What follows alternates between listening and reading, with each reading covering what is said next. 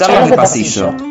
El podcast del Instituto Superior de Formación Docente número 15. Educadoras patagónicas de Villa Langostura. De la mano de docentes y alumnos que comparten la escuela día a día. Ponemos sobre la mesa los temas sobre políticas educativas y la actualidad de las aulas. Puedes seguirnos en nuestro canal de Spotify y escuchar todos nuestros podcasts que se suben semanalmente.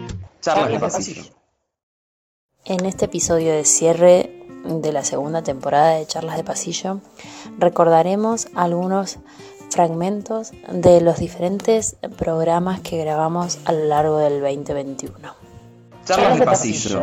En el programa número 12 de nuestro podcast, Fernando Cabrera nos explica un poco mejor de qué se trata cuando hablamos de que el fracking utiliza un montón de agua y pone en riesgo nuestros recursos naturales en la provincia de Neuquén. Charlas de pasillo. Hay algo que me llama poderosamente la atención cuando hablamos de estas situaciones. Al haber recorrido distintos lugares del país, me ha pasado, por ejemplo, cuando fui a Esquel, una ciudad hermosa, por cierto, que la, la población de Esquel tiene como muy vívido la cuestión de la megaminería, por ejemplo, porque justamente hay una, creo que es una de las, de las montañas, ¿no? no sé exactamente cuál es la definición, si es montaña, sierra, qué sería exactamente, pero eh, querían hacer un proyecto megaminero ahí y la población está todo el tiempo resistiendo y si vos vas, eh, te vas a pasar, te vas a cruzar con algún lugar donde van a estar hablando de eso. Lo mismo pasa en Neuquén, con el tema del fracking y con esto que estabas comentándonos un poco, pero no sé si, no, si has notado que siempre pasa por ahí que en el resto de la sociedad o en el resto del país, acá en Buenos Aires, por ejemplo, no se habla mucho del tema y la gente no sabe demasiado de la contaminación que esto produce. Y voy hacia la pregunta específica, que seguramente tendrás por ahí algún tipo de conocimiento y estaría bueno que hablemos un poco con respecto a la cantidad de agua que se contamina en estos procesos, principalmente el de la megaminería, que es impresionante la cantidad de agua que pasa a ser contaminada y pasa a ser inutilizable, porque además en esos procesos el agua no es que después hacemos un proceso de potabilización y la volvemos a tomar. No es así en el caso de la megaminería y me gustaría por ahí que podamos charlar un poquito sobre qué es lo que pasa con el agua. En principio, yo creo que ese diagnóstico eh, está cambiando, que esa, realidad que, que contás paulatinamente, eh, pandemia de por medio, crisis climática de por medio, empieza a tener una, una, empieza a cambiar, digamos, las grandes ciudades, quienes viven allí, empiezan a darse cuenta que lo que pasa a kilómetros y a muchos kilómetros de donde viven también influye. Ciertamente no, no, no se vive igual estando al lado del pozo o cerca donde van a poner la mina que en Buenos Aires, La Plata, Bahía Blanca. Pero me parece que hay algo que se está moviendo, se está moviendo en estos meses, digamos, no, no, no, no es algo que esté terminado, pero me parece que, que está interesante. Lástima que nos movemos con, con el colapso encima, ¿no? Como que eh, asumimos, creo yo, desde las ciudades los problemas socioambientales más ubicados en las periferias, la lejanía la de, del país, digamos, eh, una vez que está el problema, tenemos el agua hasta, hasta, el cuello. Me parece que en Neuquén, un poco yo les decía, bueno, hacia el 2010 me fui a Buenos Aires y no estaba ese debate, me parece que el fracking habilita el debate socioambiental extendido, digo, las comunidades venían discutiendo, algunos sectores venían discutiendo, pero amplía eh, este debate se, empieza a instalar fuertemente hacia el 2013, digamos, con el acuerdo entre Chevron y PF, y me parece que eso habilita por primera vez esto que el observatorio en 2008 decía, bueno, no está, que es, bueno, los riesgos, sobre todo, fundamentalmente, de, de, derivados del uso de agua. O sea, una de las grandes preguntas o discusiones que había en aquel momento era la cantidad de agua que usa un pozo, eh, de fracking, y qué pasa con ese agua. Después aparecen otros, como los sismos, que hoy están, digo, son importantes. Ha pasado eh, varios momentos donde han habido una serie de, sismos vinculados, pero yendo al agua y sosteniendo sobre el fracking, que por ahí lo que más puedo hablar, más que megaminería, que era lo que me proponía. Hoy un pozo extenso, un pozo grande de, fracking, un pozo que tiene entre, no sé, entre 5 y casi 7 kilómetros de profundidad desde la boca hasta donde termina. 70 cuadras, 60 cuadras, desde donde empieza, hacia abajo va 3, 4 kilómetros y hacia el costado 2, 3 kilómetros. Eh, consume en los procesos de fractura, que es decir, el momento donde el hidrocarburo que está alojado en una roca que no, no eh, impermeable, es decir, donde está alojado en pequeñas gotas, en pequeños reservorios, digamos, eh, hay que romper esa roca, esa roca se rompe con agua y con presión, gastan hoy algo así como, en un pozo grande, esto insisto, 3.800 camiones de agua para generar ese proceso que se utiliza una vez eh, y después no, es, no es continuo. Algunas me dijeron, bueno, todos los días, cuando no, es un proceso de una semana, 10 días, a veces un poco menos, eh, donde se gasta eso, 3.800 camiones, 96 millones de litros de agua, digamos, eh, una cantidad importante. Tendría que haber hecho el número de cuánto implica en un consumo familiar, pero son eh, centenares de años una familia, digamos. y buena parte de ese agua no se sabe qué pasa. Una parte queda en el subsuelo, no vuelve, y otra parte sale a la superficie contaminada, porque esto lleva químicos que le inyectamos, digamos, la propia, el propio proyecto le inyecta para, para generar distintas cosas, desde disminuir la fricción, a eliminar bacterias y demás. Entonces hay una contaminación como eh, generada por la, por la industria, pero además eh, una serie de residuos, de minerales, de cosas del subsuelo que vaya a saber que hay a 3.000 metros bajo la superficie, a 4.000 metros bajo la superficie, eh, y buena parte o gran parte de ese agua vuelve, es muy variable, pero entre un 30 y un 70% de ese agua regresa a la superficie y lo que se hace es volver a inyectarla en un pozo viejo, digamos. Se la abandona en algún lugar donde se supone que no va a molestar mucho, eh, porque que estará pasando a 3.000 metros bajo la superficie, vaya uno a saber, y se la vuelve a inyectar y ahí se la aloja, esperando que no filtre, que no contamine, eh, que bueno, quizás uno podría suponer que los primeros años no, qué pasa con el tiempo, qué pasa con la cementación de esos pozos, con el cuidado de la infraestructura generada para inyectar esos líquidos. Bueno, hay una serie de complicaciones derivadas más allá del propio uso del agua, porque una cosa es, bueno, consumiste 90 millones de litros, es un montón.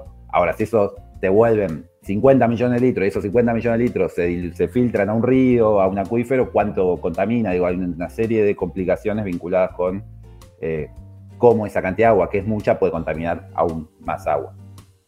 Es eh, muy llamativo el comportamiento que tenemos muchas veces como sociedad, porque recién cuando te escuchaba pensaba como cuando tengo toda la casa desordenada y para ordenarla abro el placar, tiro todo adentro, cierro la puerta y bueno, no existe más, pero está del otro lado. Es como que ese comportamiento veo que se extiende a cosas mucho más importantes, como básicamente contaminar litros y miles de litros de agua, meterlos abajo de la tierra, no los veo y vemos qué pasa después. Si todo explota, nadie sabe por qué ocurrió. La basura abajo de la alfombra es la, la metáfora hecha, hecha, hecha política o hecha gestión, eh, no una gestión errónea, sino la gestión correcta del proceso, digamos. Así se hacen las cosas bien, bien dentro de lo que la industria y, los gobiernos habilitan, ¿no? Pero ese es el buen desarrollo, las buenas prácticas, digamos, que se llevan adelante. Ni hablar que también se hacen las cosas mal y bueno, ahí alguno tiene que empezar a hipotetizar, hay algunas circunstancias que uno puede llegar a conocer, pero ese es el buen manejo, digamos.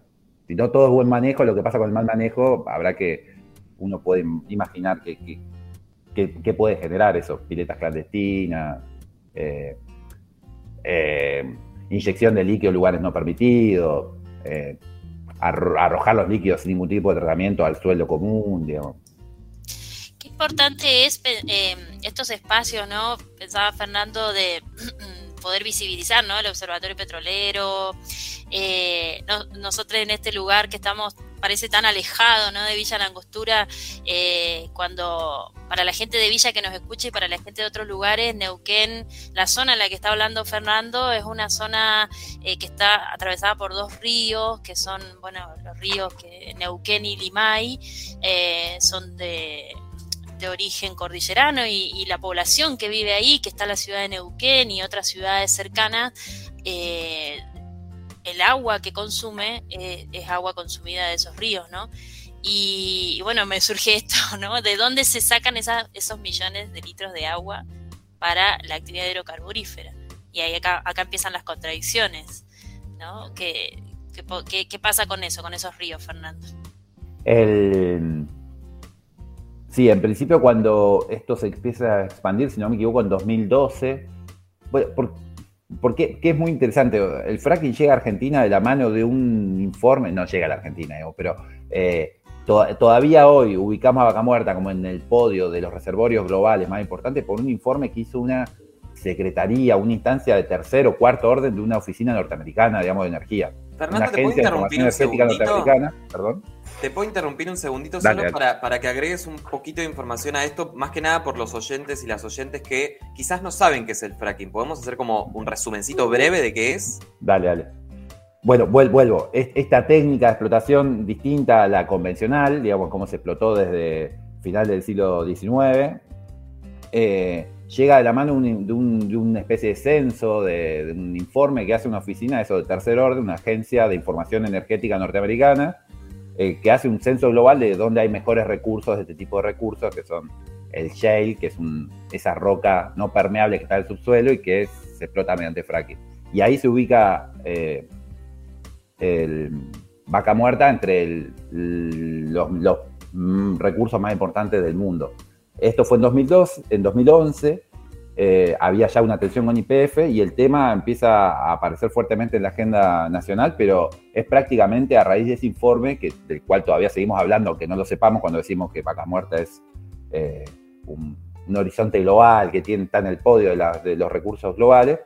Eh, en ese marco se crea una normativa, un decreto de por entonces, firmado por entonces por el gobernador Jorge Zapac, que establece como resguardo que no se va a usar agua del subsuelo para generar fracking. Y lo que, lo que asume o lo que empieza a tener, bueno, se empieza a generar, a, usar agua eh, superficial. Básicamente hoy agua de río. El río Neuquén es el gran aprovisionador de, de todos estos pozos. Pensemos que hoy hay 2.500 pozos de fracking en, en la provincia ya. eh, y que se están eh, rompiendo récords eh, mes a mes, digamos, con los, en los momentos de auge de la actividad, como podríamos estar en este momento, por varias variables, empieza a haber como un, eh, más inversión y más explotación. Eh, estos meses se explotó más que la última vez que había sido un récord, digamos. Entonces se avanza con eso, pero básicamente hoy salen del río Neuquén fundamentalmente, ya sea con grandes cañerías que así lo llevan o con camiones, pero en general están intentando grandes ductos, grandes mangueras, así de este tamaño, digamos, mangueras de, de un grosor importante que van llevando desde lugares del río, de las tomas, hacia, eh, hacia los yacimientos. ¿Y por qué es lo importante del agua? Justamente porque si en la explotación convencional uno hacía un pozo eh, y eso llegaba a una formación rocosa, permeable, donde había, había un líquido conocido como hidrocarburo, digamos, que, bueno, era un gas también, pero en general hablamos de petróleo en los formatos más tradicionales, digamos. Eh, ese, por la propia presión del subsuelo, uno llegaba con un pozo que o inicialmente eran de 200, 300 metros, los primeros pozos se encuentran buscando agua, digamos, muy, cercano al, al, suelo, eh, por la propia presión del subsuelo, el que está alojado, eso salía eh, por fuerza propia. En la medida que esos yacimientos de fácil acceso se fueron agotando, se fue yendo cada vez más profundo, intentando estimular, es decir, generar presión eh, desde la superficie para que lo que quedaba abajo pudiera salir, cada vez generando mecanismos más complejos, más nocivos, más caros, energéticamente menos rentables, es decir, había que invertir más energía para sacar la misma unidad de energía y demás. Hacia mediados de los primeros 2000, sí, 2005, 2004, Estados Unidos eh, empieza a explotar masivamente mediante una nueva técnica reservorios que no eran posibles explotar de esta forma, es decir, no había que perforar, porque uno perforaba hasta ahí y no estaba la permeabilidad de la roca, eh, entonces esa permeabilidad había que generarla, hay que generarla. Eh, ya estos yacimientos convencionales, muchos de estos yacimientos convencionales están agotados, están en un proceso de declive y demás, y se va a buscar otros horizontes, nosotros hablamos de energías extremas, cada vez se avanza sobre límites mayores técnico, económico, energético, bueno, quizá escucharon hablar, pero Argentina está licitando en la costa de Mar del Plata, licitando no, ya licitó, está eh, autorizando la exploración en la costa de Mar del Plata, bueno, sobre el mar, a 300 kilómetros de la costa, a grandes profundidades, digo, cada vez en situaciones más complejas porque los recursos más sencillos ya se agotaron, se están agotando.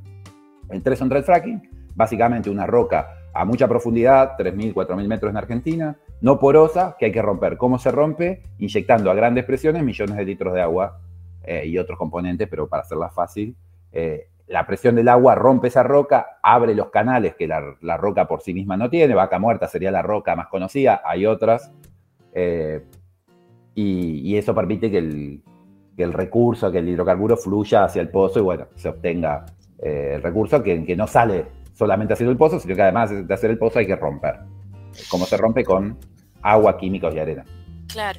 Eh, por más técnico que sea toda la explicación, es, importante como prestarle atención porque justamente como que viene a poner en tensión todo esto que hablaba al principio de la sequía, ¿no? La sequía que es una cosa que parece que nos va a empezar a afectar y en realidad no es algo que va a empezar, sino que ya es una realidad hay escasez de agua y lo viven no solo las ciudades acá en la provincia de Neuquén, eh, se vive en Villa Langostura con la escasez de lluvias, se vive en otros lugares del país también y ya habrán escuchado la situación de, la cuenca del Plata, el, río Paraná. Em, Así que bueno, creo que, viene a colación como para empezar a abrir los ojos y empezar a pensar qué es lo que se está dando a nivel más macroeconómico, pienso yo, porque no tiene que ver solo con lo que pasa en la casa, ¿no? No tiene que ver con con el uso que hacemos individual del agua, sino eh, empezar a cuestionarnos y a preguntarnos qué es lo que está sucediendo más a, nivel un poco más amplio, ¿no? Estas grandes empresas eh, y grandes, grandes eh, emprendimientos que, que hay en la provincia de Neuquén. Y bueno, hablamos del petróleo porque es la, es la actividad principal de la provincia de Neuquén. Eso como para quienes no son de Neuquén y no están escuchando también, ¿no? Es la actividad que más ganancia le da y dinamiza a la provincia. Pero también hay otras como el turismo, desde donde les estamos hablando. Charlas de pasillo.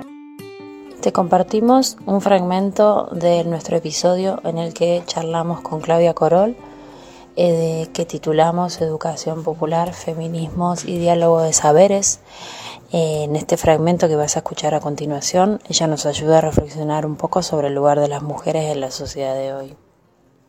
Cosas que persisten y siguen pasando es la primera frase que anoté. Desigualdad es la segunda. Y voy a ir hacia la tercera para salir un poquito de esto que evidentemente toca un montón de, de realidades actuales.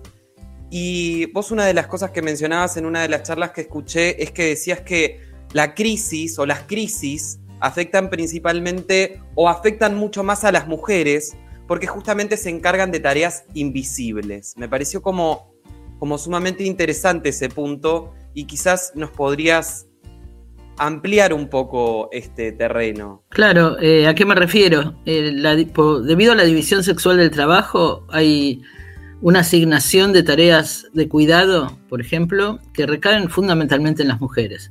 No me meto a discutir si hay algunos varones que, entre comillas, colaboran eh, o si asumen cierta responsabilidad, no es lo mismo colaborar que ser responsables, pero sí la mayoría, la mayoría de las tareas del cuidado en la, en la casa, en la familia y en la comunidad recaen sobre las mujeres por este eh, por esta división sexual del trabajo que eh, pone también a los varones en la esfera de, de lo público eh, y a las mujeres en la esfera de lo privado.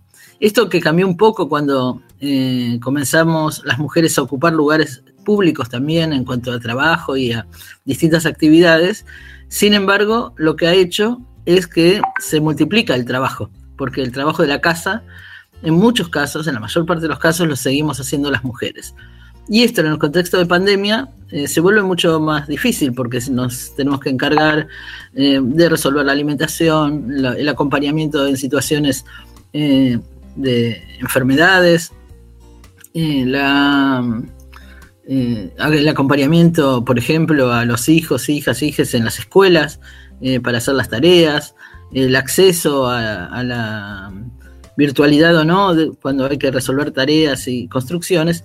Y eso que era previo a la pandemia, se profundiza con la pandemia, pero además se agrega el tema de la, eh, del cuidado de la comunidad, porque las mujeres eh, estamos en la primera línea de la eh, construcción de ollas populares, comedores populares, huertas comunitarias, la limpieza de los barrios, en muchos casos, las cuadrillas de limpieza, eh, las tareas que hacen al sostén de la salud y la vida de las comunidades. Es decir, todo eso se amplió, se profundizó, se recargó sobre nuestra, eh, nuestros hombros y sin embargo sigue siendo invisible, porque parecería que no es trabajo. Trabajo para eh, los economistas y las economistas es la eh, parte del Producto Bruto Interno que, es, eh, que tiene que ver con la producción y no se consideran las tareas de reproducción de la vida.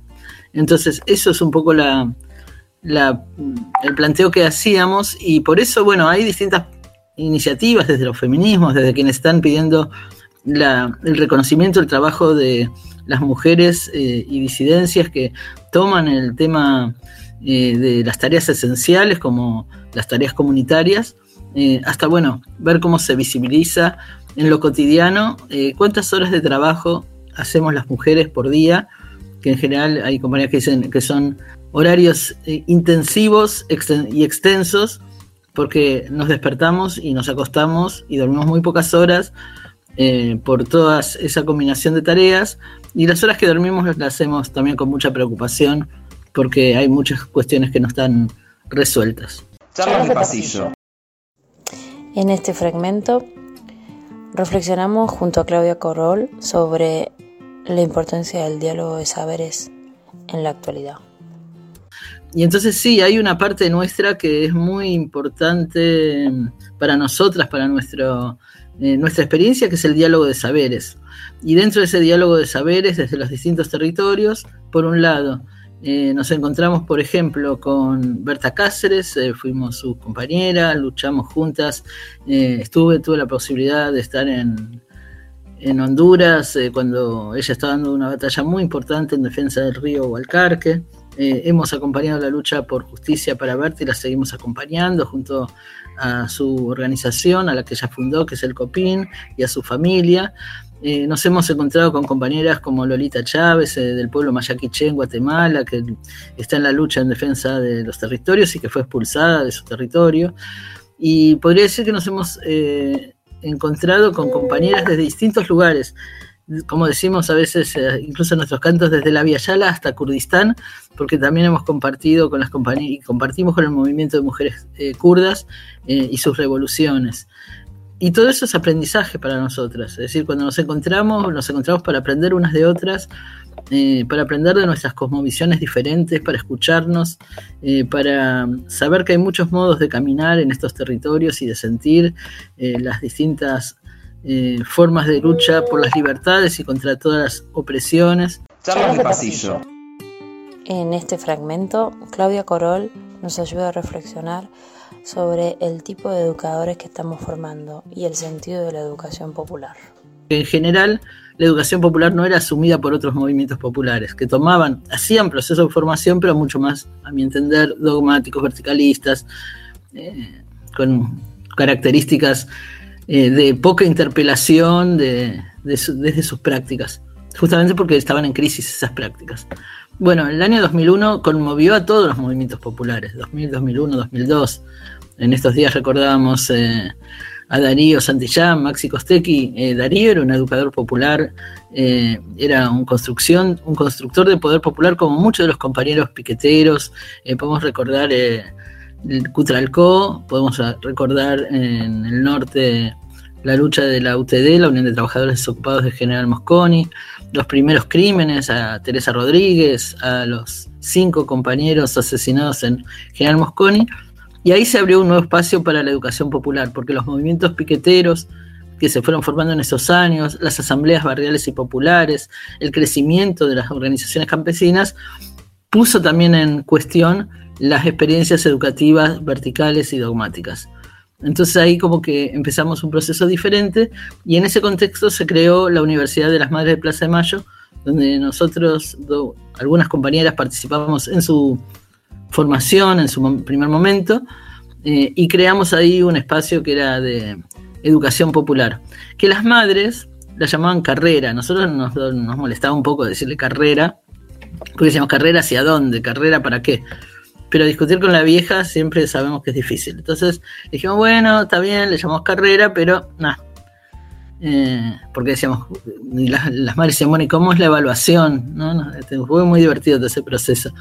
Y nosotros decíamos, bueno, la, evaluación eh, no es la que conocemos, la evaluación es cuando hagamos las revoluciones que necesitamos eh, y la educación popular sea una dimensión de esos procesos de revoluciones, entonces sentiremos que estamos cumpliendo la tarea fue una etapa muy compleja pero muy rica, la experiencia de educación popular eh, desde la Universidad de las Madres, pero ahí también identificamos que uno de los aspectos centrales que tiene y propone la educación popular, que es la autonomía de los movimientos populares, en determinado momento queda como eh, cuestionada por la subordinación a las políticas de, las madres con todo lo que las amábamos y queríamos. Entonces empezamos un proceso de, autonomización, primero en el marco de la universidad, después nos fuimos de la universidad eh, por otras circunstancias que no vienen tanto al caso, eh, o sí, eh, pero que era, creamos el equipo de educación popular Pañuelos en Rebeldía, tratando de recuperar desde nuestra experiencia, ya era un equipo formado con compañeros y compañeras que fueron parte de los procesos de formación en el marco de la universidad, más quienes veníamos de antes, y desde entonces estamos ahí haciendo educación popular como pañuelos en rebeldía. Como decía, después nos fuimos de la Universidad de las Madres por diferencias eh, básicamente políticas, eh, por el posicionamiento que en ese momento asumieron las madres eh, a partir del gobierno kirchnerista y algunas de sus políticas en el 2003 y para mantener nuestra autonomía como equipo. Ese fue un poco el proceso. Entonces, en ese caminar, junto a los movimientos populares, en diálogo con los movimientos populares, en construcción, en conjunto, y pasando por muchas eh, alternativas, como todo lo que se vivió en estos años, ustedes ya debían haber nacido además a esa altura, eh, entonces también fue un diálogo eh, intergeneracional, porque cada generación se incorpora con nuevas preguntas y con nuevos temas, y con nuevas apuestas y con nuevas propuestas. Entonces la educación popular que nosotros habíamos imaginado cuando trabajamos en principio solo con movimientos campesinos, después con, agregando movimientos piqueteros, movimientos de mujeres, feminismos, se fue como transformando en ese caminar porque la educación popular como base parte de los colectivos y de los grupos y de los movimientos que son sujetos, los auténticos sujetos de la educación popular. No son los educadores y educadoras, sino son los movimientos y los grupos que la, proponen. Entonces, en esa transformación de los colectivos y de los grupos y de los movimientos, también fuimos transformándonos. Qué, buena, qué buen resumen y como haciendo una lectura así general de, que hago en mi cabeza, es como siempre la, vinculada al territorio, ¿no? A los territorios, como con un pie ahí en, lo que sucede en el territorio y, eso es lo, interesante de, la educación popular. Charlas de pasillo. En el programa número 21 de nuestro podcast, Julián Santa del colectivo Tabanoy y Lúa de la colectiva La Colmena de la hermosa Colombia, parte de nuestra patria grande, nos cuentan un poco acerca de qué significa hacer educación popular en el ámbito rural y en el ámbito urbano de Colombia. Charlas de pasillo. Y yo pensaba en, Julián, que no lo dijimos, pero por ahí sé que, es docente o profe en biología, al igual que Eugenio, nuestro compañero estrella de, acá del programa. Eh, esto, él mencionó también lo educativo, ¿no? ¿Cómo lo, me interesaría preguntarles cómo lo vinculan con lo educativo y quizás con la ruralidad o lo, urbano, ¿no? Porque, porque eh, no es lo mismo trabajar en una escuela de, la ciudad que en la rural. Si tienen experiencias, ¿cómo lo trabajan? Bueno, pues eh, ese proceso de caminar la memoria alimentaria a través de, la de los colectivos eh, bueno, sí, de formación soy licenciado en biología de la Universidad Pedagógica Nacional, es como la universidad que educa a los maestros en el país.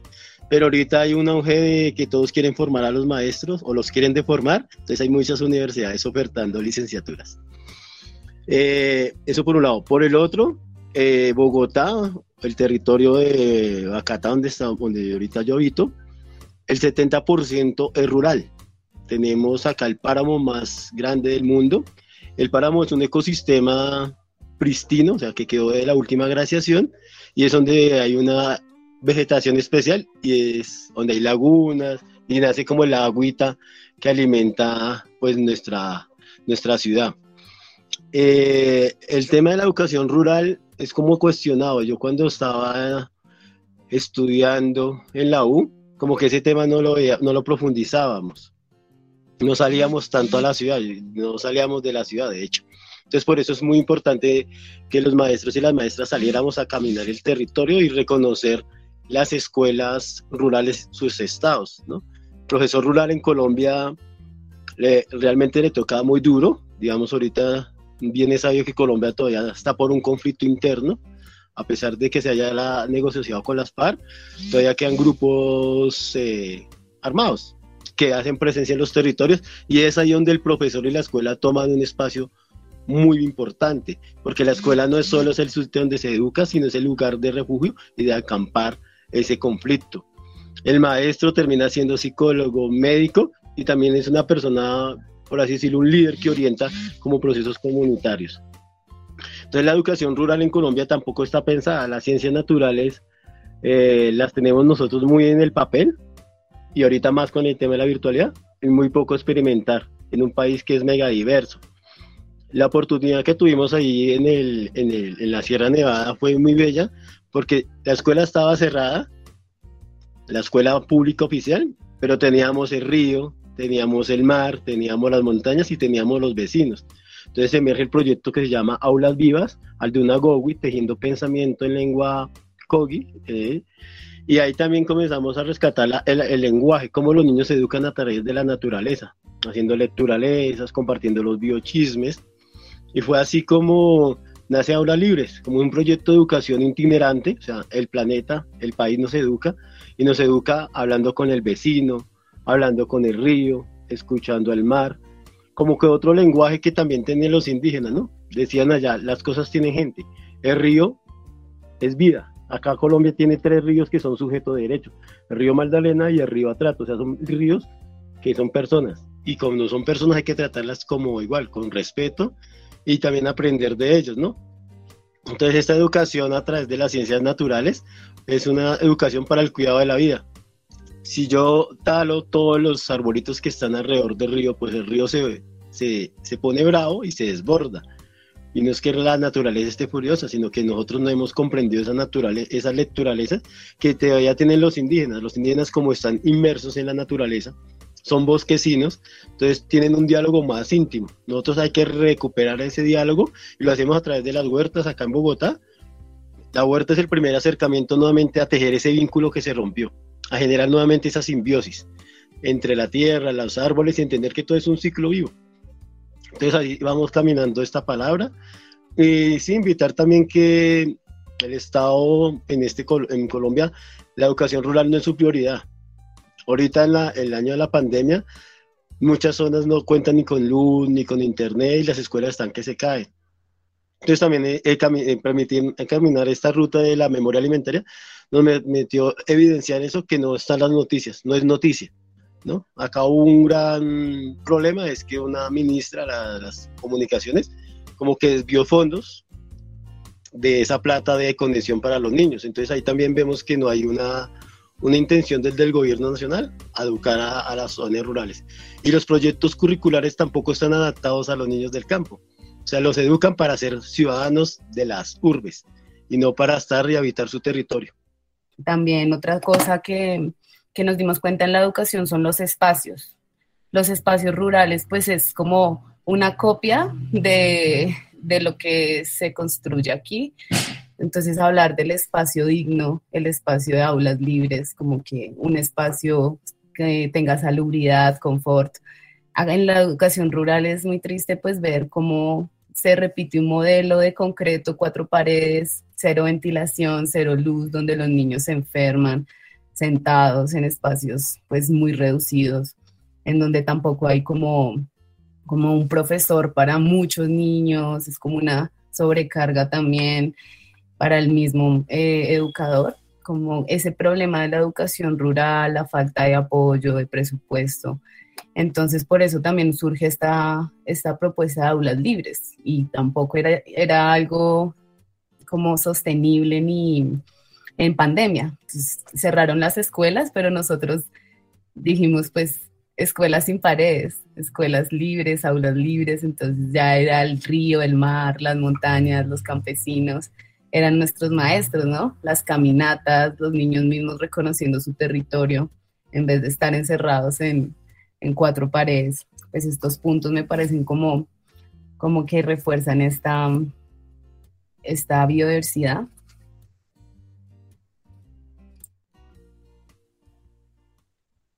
Impecable, chicos, la verdad, escucharlos da mucho placer.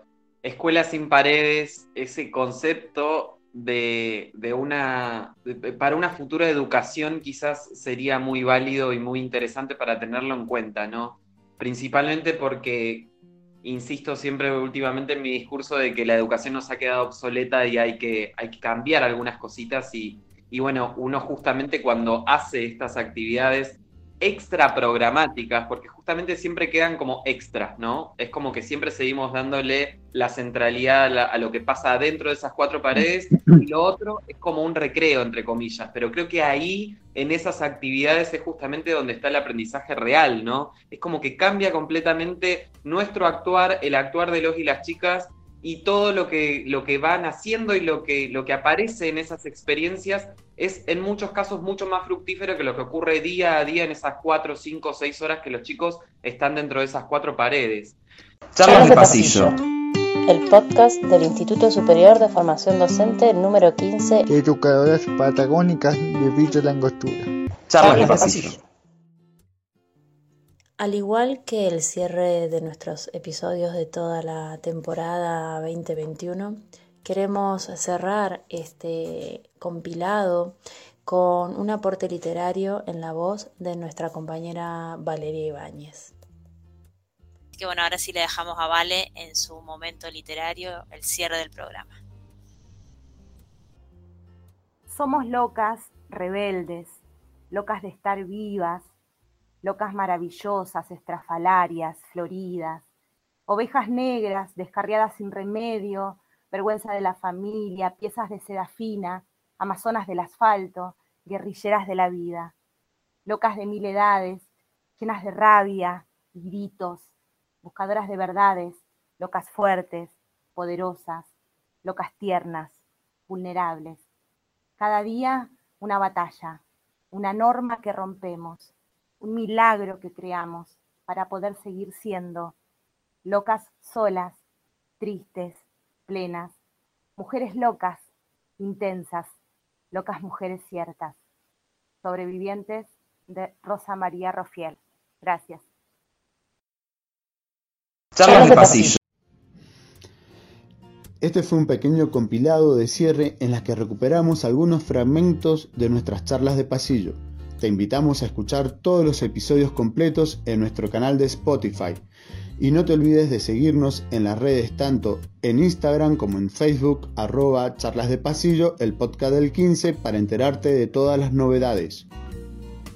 De la mano de docentes y alumnos que comparten la escuela día a día, ponemos sobre la mesa los temas sobre políticas educativas y la actualidad de las aulas. Puedes seguirnos en nuestro canal de Spotify y escuchar todos nuestros podcasts que se suben semanalmente. Charlas de pasillo.